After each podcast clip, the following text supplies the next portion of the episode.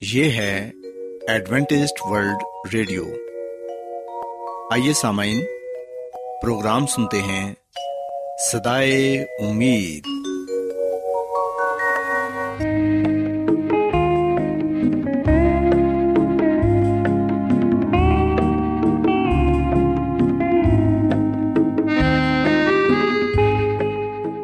سامعین، پروگرام سدائے امید کے ساتھ میں آپ کی میزبان فرا سلیم اور صادق عبداللہ خان آپ کی خدمت میں حاضر ہیں۔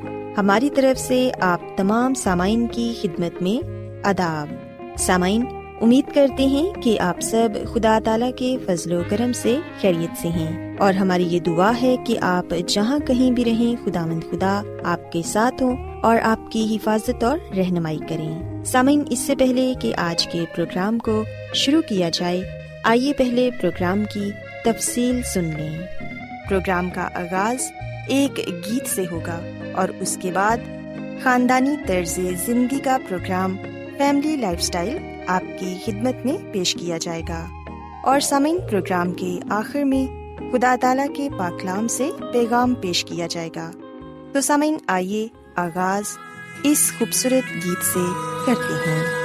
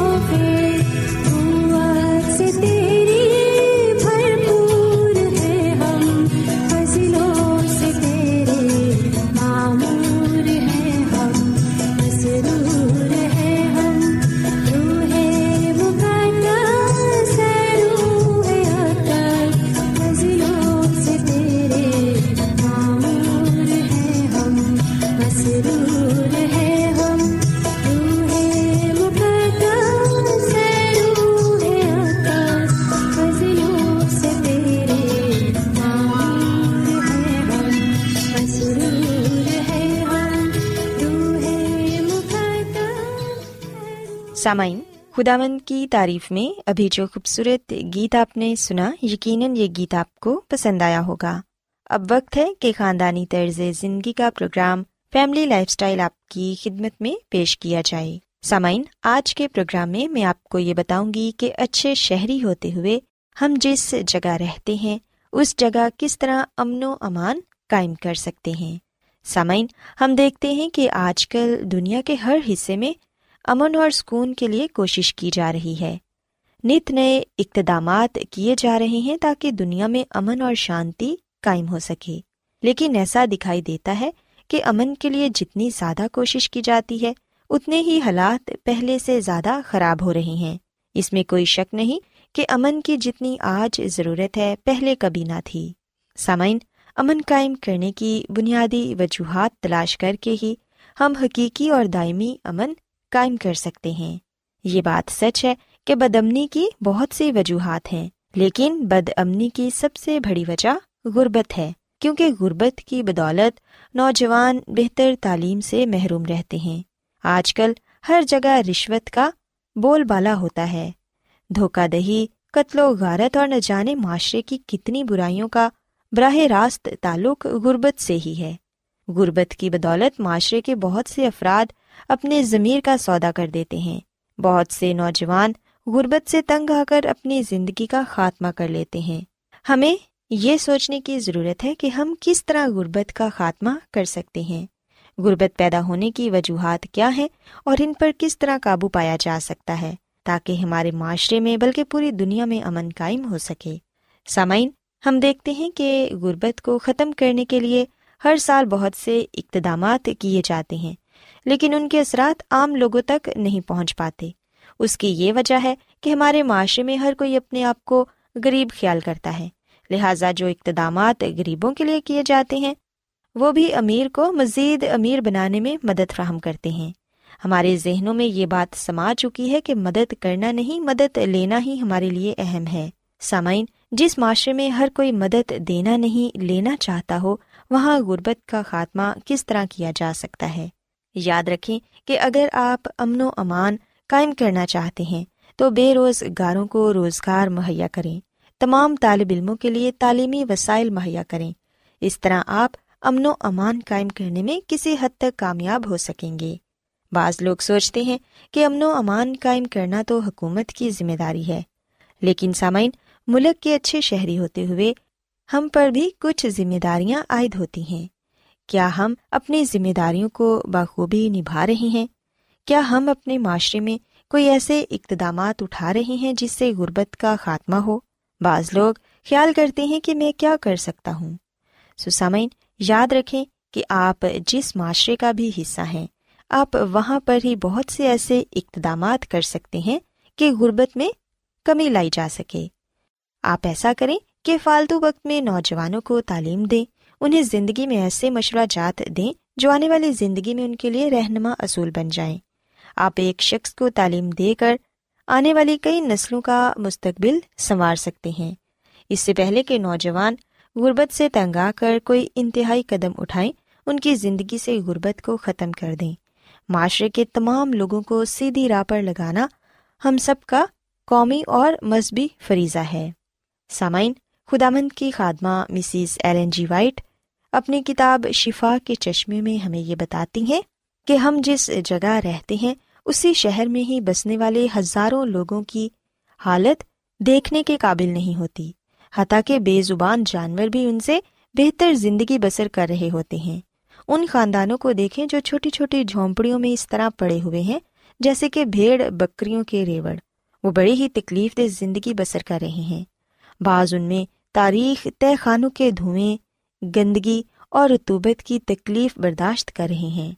ان گلیز جگہوں میں بچے پیدا ہوتے ہیں، نشو نما پاتے ہیں اور پھر مر جاتے ہیں۔ وہ خدا مند خدا کی اس خوبصورت فطرت کو بالکل نہیں دیکھتے، جو روح کو تازگی بخشتی ہے۔ ایسے بچوں کو پورے کپڑے نصیب نہیں ہوتے، پیٹ بھر کر کھانا نہیں ملتا، انہیں بدی بد چلنی، گناہ اور بد بختی نے گھیر رکھا ہے۔ وہاں خدا کے نام کی تحقیر ہوتی ہے۔ ان بچوں کے کانوں میں گلی زبان کی آواز پڑتی ہے۔ شراب اور تباکو نوشی کی بدبو انہیں بیماریوں اور اخلاقی پستی کی طرف دکیل دیتی ہے اور یوں ہزاروں جرائم کرنے کی تربیت وہاں رہنے والے بچے پاتے ہیں اور اس معاشرے کے جانی دشمن بن جاتے ہیں، جس نے انہیں ایسی گلیز زندگی بسر کرنے کے لیے چھوڑ دیا ہے۔ سوسامین، ہمیں چاہیے، سوسامین، ہمیں چاہیے کہ ہم ایسے لوگوں کی مدد کریں۔ اگر ہم مالی طور پر ان کی مدد نہیں کر سکتے، تو کم از کم ہم انہیں صحت کے اصولوں کے بارے بتا سکتے ہیں کہ وہ کیسے ایک صحت مند زندگی گزار سکتے ہیں۔ خاندانی زندگی کو بہتر بنانے کے لیے وہ کیا کچھ کر سکتے ہیں۔ ایسے بچے جو اسکول میں نہیں پڑھ سکتے، انہیں نوجوان لوگ گھروں میں پڑھا سکتے ہیں تاکہ وہ سب بچے پڑھ لکھ کر اس معاشرے کے اچھے شہری بنے اور اپنے خاندان کے لیے اور اپنے معاشرے کے لیے بہتر اقتدامات اٹھا سکیں۔ سامعین، یاد رکھیں کہ امن اور غربت دونوں متضاد ہیں۔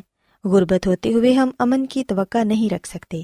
اگر آپ امن قائم کرنا چاہتے ہیں تو غربت کا خاتمہ پہلے کریں۔ اگر ہم غربت کو دور کرنے میں کامیاب ہو جاتے ہیں تو پھر ضرور ہم امن کو بھی قائم کرنے میں کامیاب ہو جائیں گے۔ غربت کا خاتمہ کیے بغیر امن قائم کرنے کی کوشش کرنا اسی طرح ہی ہے جیسے ہم کسی صحرا میں پھول اگانے کی کوشش کرتے ہیں۔ سو آئیں ہم غربت کا خاتمہ کرنے کے لیے کوشش کریں تاکہ ہمارے یہاں حقیقی امن قائم ہو سکے۔ سو سمعین میں امید کرتی ہوں کہ آج کی باتیں آپ کو پسند آئی ہوں گی اور میری یہ دعا ہے کہ خدا مند خدا ہم سب کو امن قائم کرنے میں مدد فراہم کرے۔ کیا آپ بائبل کی مقدس پیشن گوئیوں اور نبوتوں کے سربستہ رازوں کو معلوم کرنا پسند کریں گے؟ کیا آپ دنیا کے ایسے رجحانات کے باعث پریشان ہیں جو گہری طریقے کا اشارہ دیتے ہیں؟ ایڈوینٹیسٹ ورلڈ ریڈیو سنتے رہیے جو آپ سب کے لیے صدائے امید ہے۔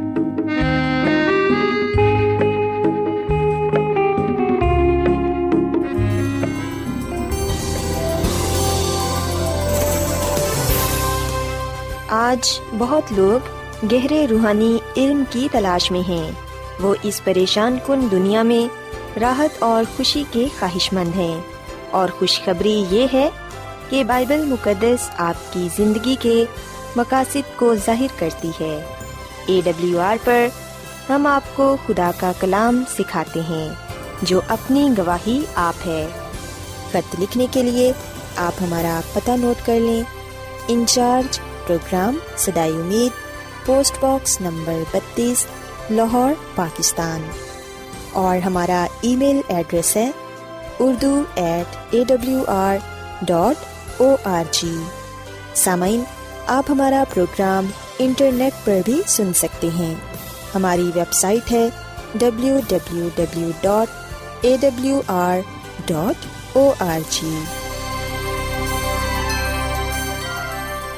Adventist World Radio کی جانب سے پروگرام سدائے امید پیش کیا جا رہا ہے۔ سامعین، اب وقت ہے کہ خداوند کے الہی پاکلام میں سے پیغام پیش کیا جائے۔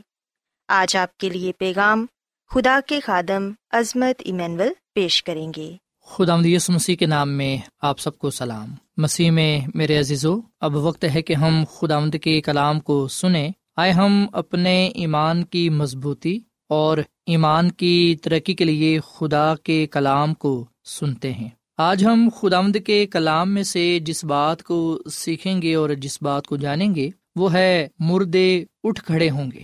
اگر ہم بائبل مقدس کے پرانا عہد نامہ میں یسایہ نبی کی کتاب اس کے چھبیسویں باپ کی چودہویں آیت پڑھیں، تو یہاں پر یہ لکھا ہوا ہے، وہ مر گئے پھر زندہ نہ ہوں گے، وہ رحلت کر گئے پھر نہ اٹھیں گے۔ کیونکہ تو نے ان پر نظر کی اور ان کو نابود کیا اور ان کی یاد کو بھی مٹا دیا ہے۔ پاکلام کے پڑھے اور سنے جانے کے وسیلے سے خدا ہم سب کو برکت دے۔ آمین۔ مسیح میں میرے عزیزو، جب ہم یسایہ نبی کی کتاب کا مطالعہ کرتے ہیں تو ہم دیکھتے ہیں کہ یسایہ نبی کی کتاب میں بھی ہمیں یہ مبارک امید پڑھنے کو ملتی ہے کہ مردوں کی قیامت ہوگی۔ بعض دفعہ ہم یہ خیال کرتے ہیں کہ شاید صرف بائبل مقدس کے نئے عہد نامہ میں ہی مبارک امید پائی جاتی ہے یعنی کہ مردوں کے زندہ کیے جانے کی امید۔ جبکہ ہم دیکھتے ہیں کہ بائبل مقدس کا پرانا عہد نامہ بھی ہمیں مردوں کی قیامت کے بارے میں یعنی کہ مردوں کے جی اٹھنے کے بارے میں بتاتا ہے۔ اور یہ واقعہ یہ قیامت مردوں کا جی اٹھنا مسی کی آمد ثانی پر ہوگا۔ اور مسی کی آمد ثانی پر صرف اور صرف راست باز لوگ زندہ کیے جائیں گے۔ مسیح میں میرے عزیزو یہ سائے نبی کی کتاب کے چھبیسویں باپ کی انیسویں آیت میں لکھا ہے، تیرے مردے جی اٹھیں گے، میری لاشیں اٹھ کھڑی ہوں گی، تم جو خاک میں جا بسے ہو جاگو اور گاؤ، کیونکہ تمہاری، کیونکہ تیری اوس، اس اوس کی ماند ہے جو نباتات پر پڑتی ہے اور زمین مردوں کو اگل دے گی۔ سو ہم دیکھتے ہیں کہ پاکلام میں صاف لفظوں میں یہ بات بیان کی گئی ہے اور یسایہ نبی کی کتاب میں یہ لکھا ہوا ہے، خدا کا بندہ یسایہ نبی اس بات کو بیان کرتا ہے کہ مردے جی اٹھیں گے۔ سو خدا کا کلام ہمیں یہ بات بتاتا ہے کہ مردے جی اٹھیں گے اور ان کو زندہ کرنے والا مسیح خداوند ہے، کیونکہ مسیح یسو نے خود موت اور قبر پر فتح پائی۔ اسی کے پاس ہی اختیار ہے مردوں کو زندہ کرنے کا۔ جب مسی کی دوسری آمد ہوگی تو مسی کی دوسری آمد پر نرسنگا پھونکا جائے گا۔ جیسا کہ ہم بائبل مقدس کے نئے عہد نامہ میں پالوس رسول کا پہلا خط تھسلیکیوں کے نام اس کے چوتھے باپ کی تیرہویں ایتا اٹھارہویں آئے تک پڑھیں تو یہاں پر یہ لکھا ہوا ہے، اے بھائیو، ہم نہیں چاہتے کہ جو سوتے ہیں ان کی بابت تم نا واقف رہو۔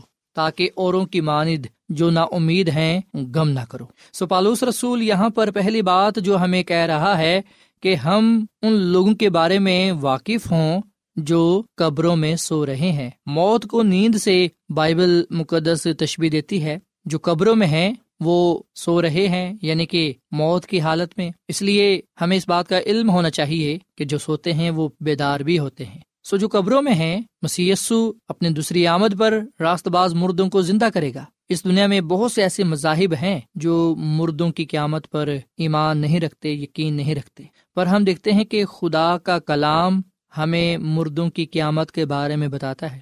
سدوکی وہ فرقہ ہے جو مردوں کی قیامت پر یقین نہیں رکھتا۔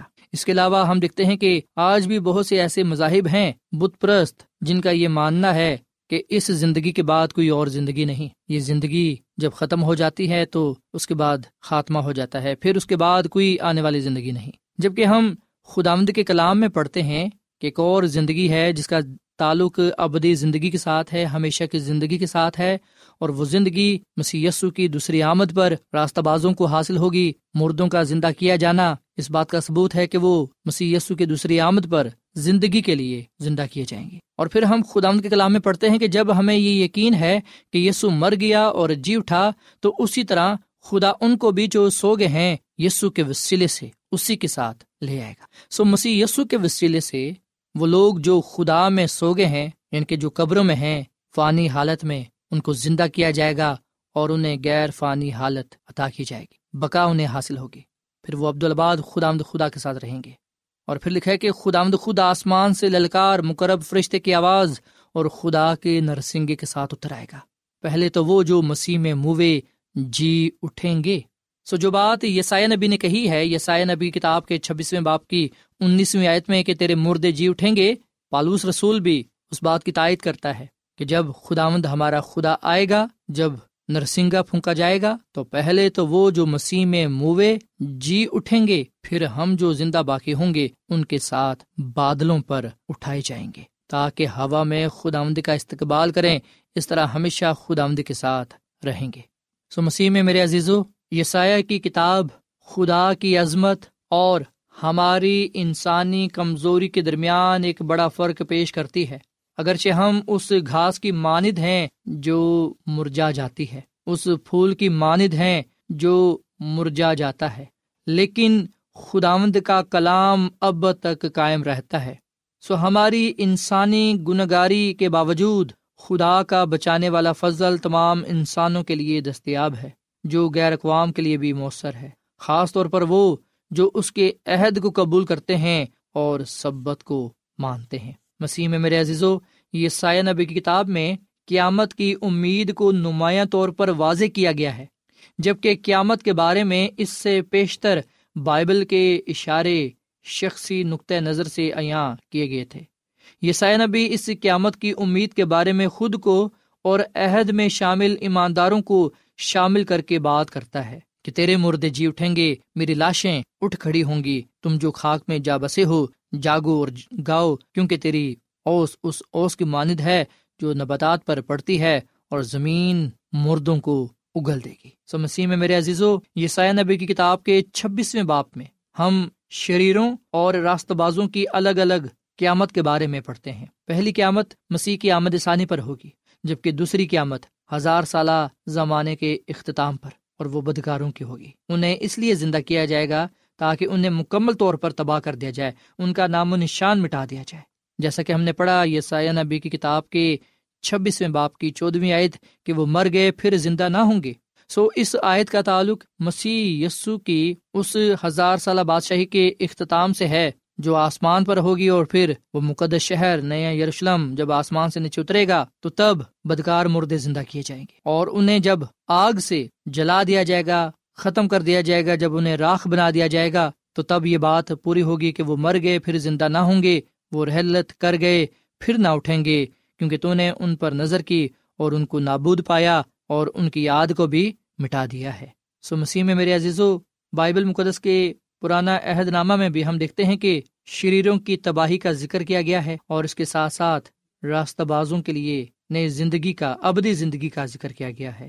سو عہد عتیق کی جو تعلیم ہے، وہ اللہی تعلیم ہے، جس میں ہم دیکھتے ہیں کہ جسم کے جی اٹھنے کی بابت بیان کیا گیا ہے اور واضح طور پر یہ بتایا گیا ہے کہ جو خدا پر بھروسہ رکھتے ہیں، وہ جب اس دنیا سے چلے جاتے ہیں، جب وہ اپنی اپنی قبروں میں دفنائے جاتے ہیں، تو مسیح کی آمد ثانی پر وہ زمین سے جی اٹھیں گے۔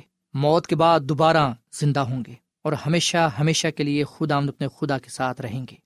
سو یہ نبی کی کتاب کے چھبیسویں باپ میں ہمارے سامنے ابدی طور پر ہلاکت کو بھی پیش کیا گیا ہے اور ابدی زندگی کو بھی پیش کیا گیا ہے۔ فیصلہ ہم نے کرنا ہے، چناؤ ہمارا اپنا ہے کہ ہم کیا پانا چاہتے ہیں، ہلاکت یا پھر زندگی، جو کہ ابدی زندگی ہے۔ خدا تو فیصلہ کر چکا ہے، اس نے تو اپنا حکم صادر کر دیا ہے کہ وہ کسی کی بھی ہلاکت نہیں چاہتا، بلکہ وہ سب کی توبہ تک نوبت چاہتا ہے۔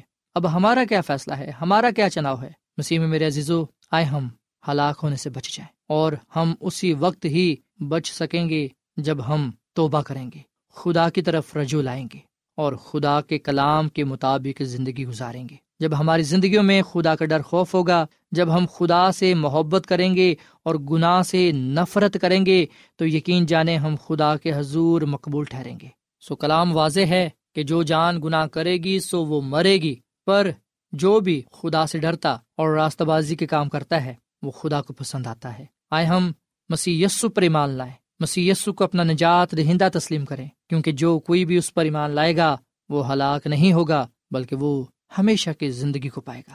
اگر آپ نے اب تک توبہ نہیں کی، اگر آپ اب تک خدا کے پاس نہیں آئے، اگر آپ نے اب تک گناہوں کو نہیں چھوڑا، تو آج وقت ہے کہ آپ اپنے گناہوں کو چھوڑ دیں۔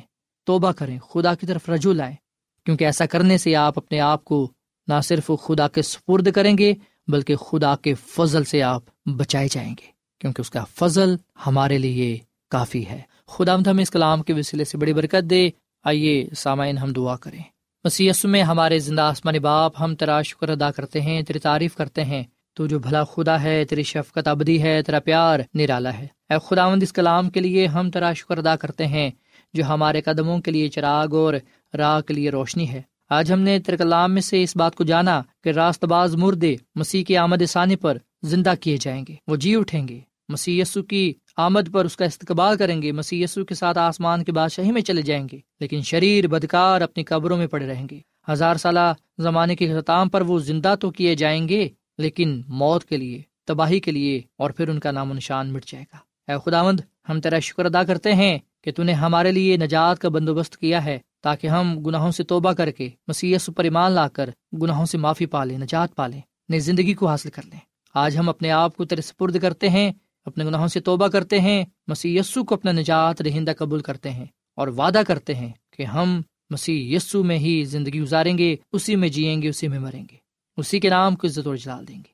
اے خدا امداش کا یہ کلام ہماری زندگیوں میں پھلدار ثابت ہو اس کلام کے وسیلے سے، تو ہم سب کو بڑی برکت دے، کیونکہ یہ دعا مانگ لیتے ہیں اپنے خدا مند مسیح یسو کے نام میں۔ آمین۔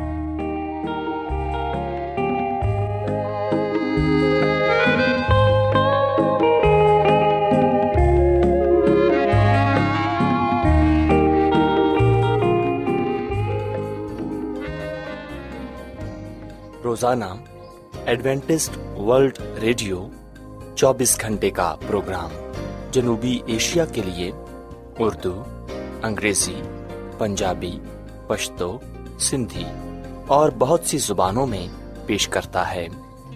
صحت، متوازن خوراک، تعلیم، خاندانی زندگی اور بائبل مقدس کو سمجھنے کے لیے ایڈوینٹسٹ ورلڈ ریڈیو ضرور سنیے۔ یہ ریڈیو آپ کی فکر کرتا ہے۔ ایڈوینٹیسٹ ورلڈ ریڈیو کی جانب سے پروگرام سدائے امید نشر کیا جا رہا تھا۔ امید کرتے ہیں کہ آج کا پروگرام آپ کو پسند آیا ہوگا۔ سامعین، اپنی دعائیا درخواست اور بائبل مقدس کو مزید جاننے کے لیے آپ ہمیں اس نمبر پر واٹس ایپ کریں۔ نمبر نوٹ کر لیں، zero zero one seven four seven two eight one two eight four nine یا پھر plus one seven four seven two eight one two eight four nine سامعین، آپ ہمارے پروگرام انٹرنیٹ پر بھی سن سکتے ہیں۔ ہماری ویب سائٹ ہے W W W dot A W R dot O R G کل اسی وقت اور اسی فریکوینسی پر دوبارہ آپ سے ملاقات ہوگی۔ اب اپنی میزبان فرا سلیم اور صادق عبداللہ خان کو اجازت دیں۔ خدا حافظ۔